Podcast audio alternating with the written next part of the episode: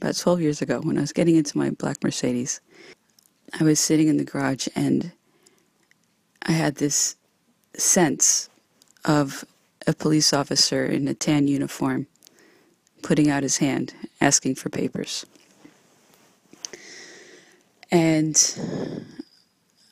I was already used to having strange memories like that.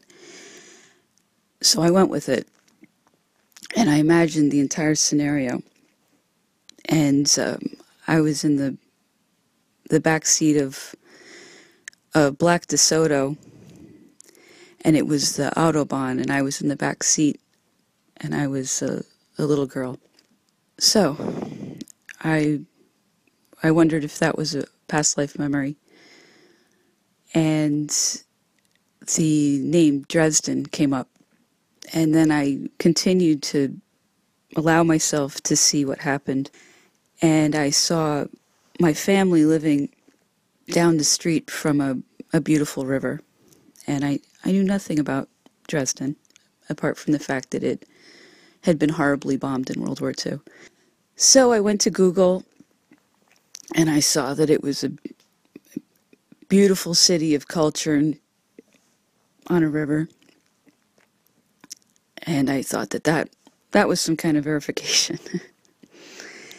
and I looked at the map and I felt I saw exactly where the house was.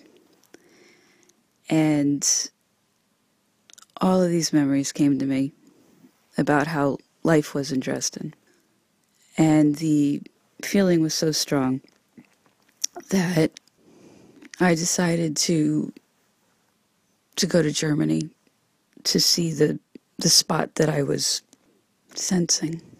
So I I could see the the street that we lived on. And I went to the spot, and it was completely gone. So I felt that that validated my hunch that our house had been bombed. And it was an incredibly difficult experience going there. And the the sense of fire was really difficult to cope with.